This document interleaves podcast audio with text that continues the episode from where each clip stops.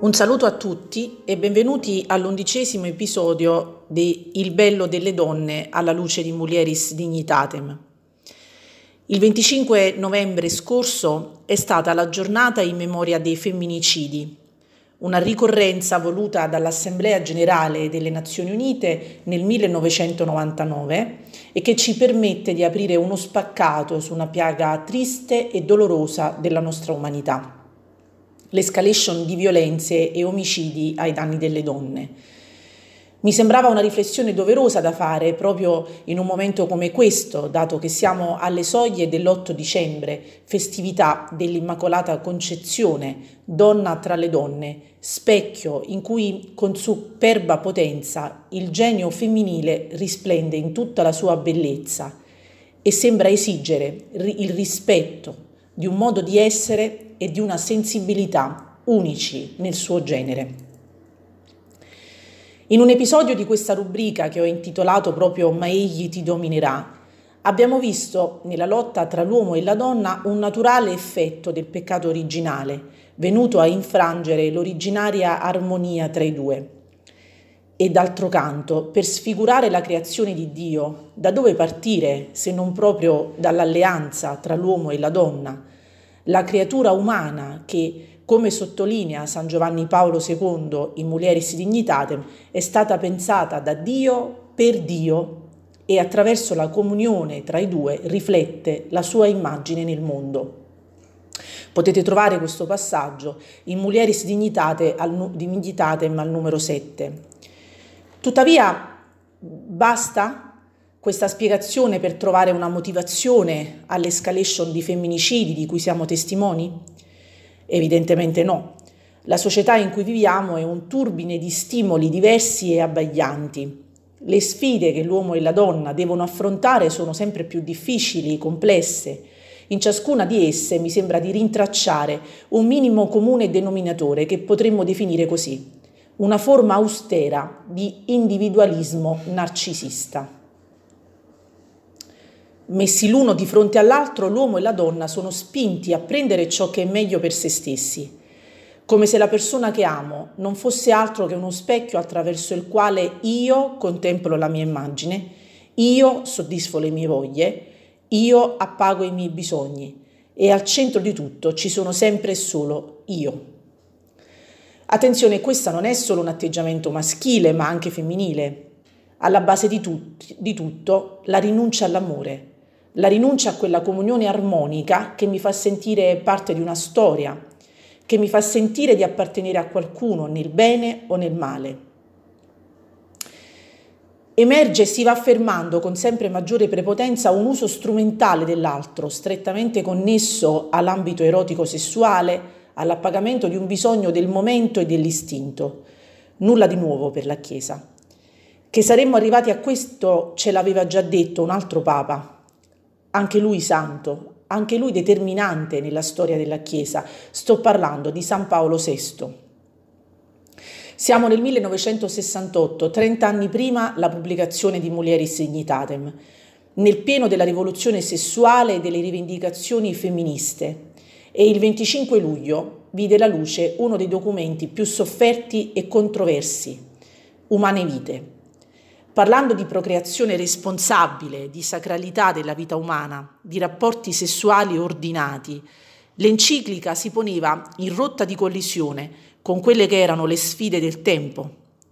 Il dissenso era sia fuori che dentro la Chiesa e Papa Paolo VI ne subì l'effetto devastante anche in termini emotivi. Ma la verità va detta, è tutta intera. E così il documento vide la luce nonostante insidie e controversie.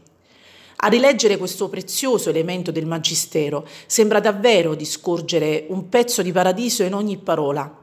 Ed ecco che al numero 17, parlando delle conseguenze dell'uso di anticoncezionali, il Papa sottolinea.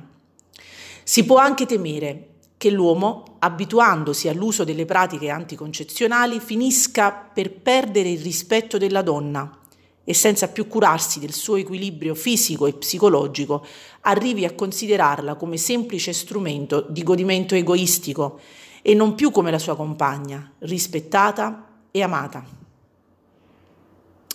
Questa affermazione, quanto mai profetica e illuminante, ci aiuta a comprendere meglio il fenomeno dei femminicidi.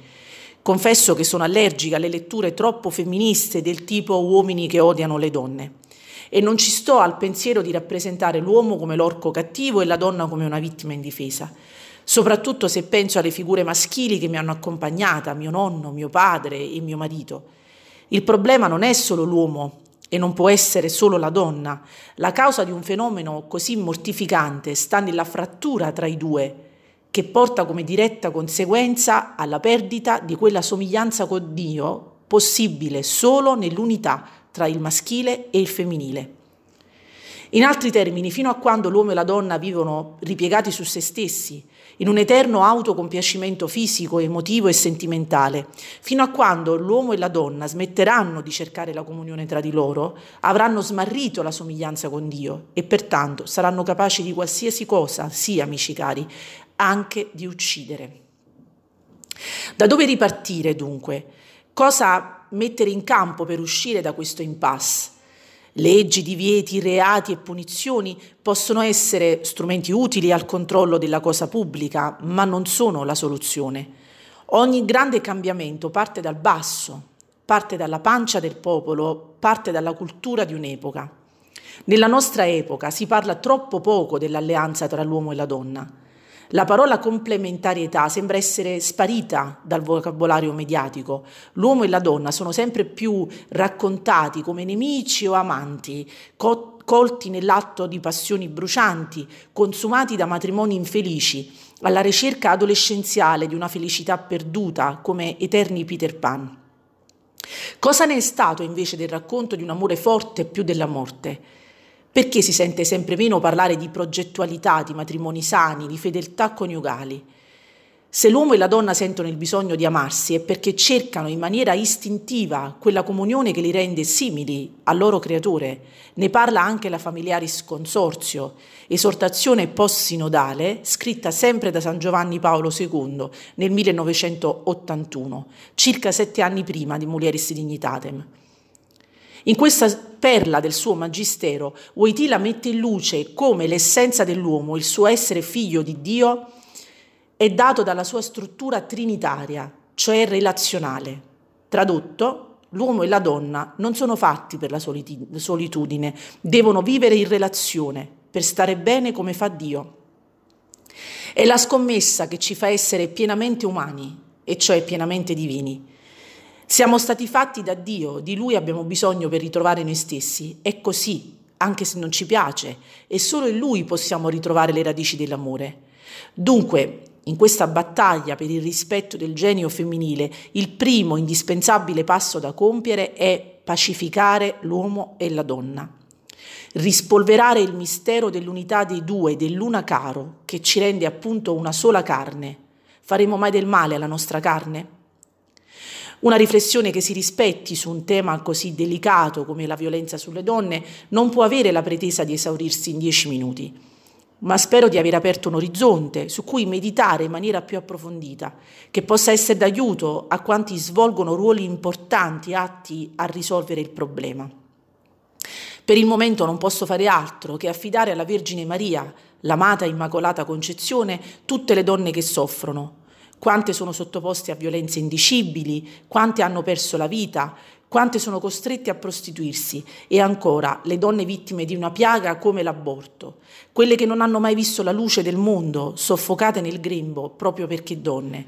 Le affido tutte all'abbraccio di Maria, nella certezza che in lei potranno e potremo ritrovare la dignità perduta.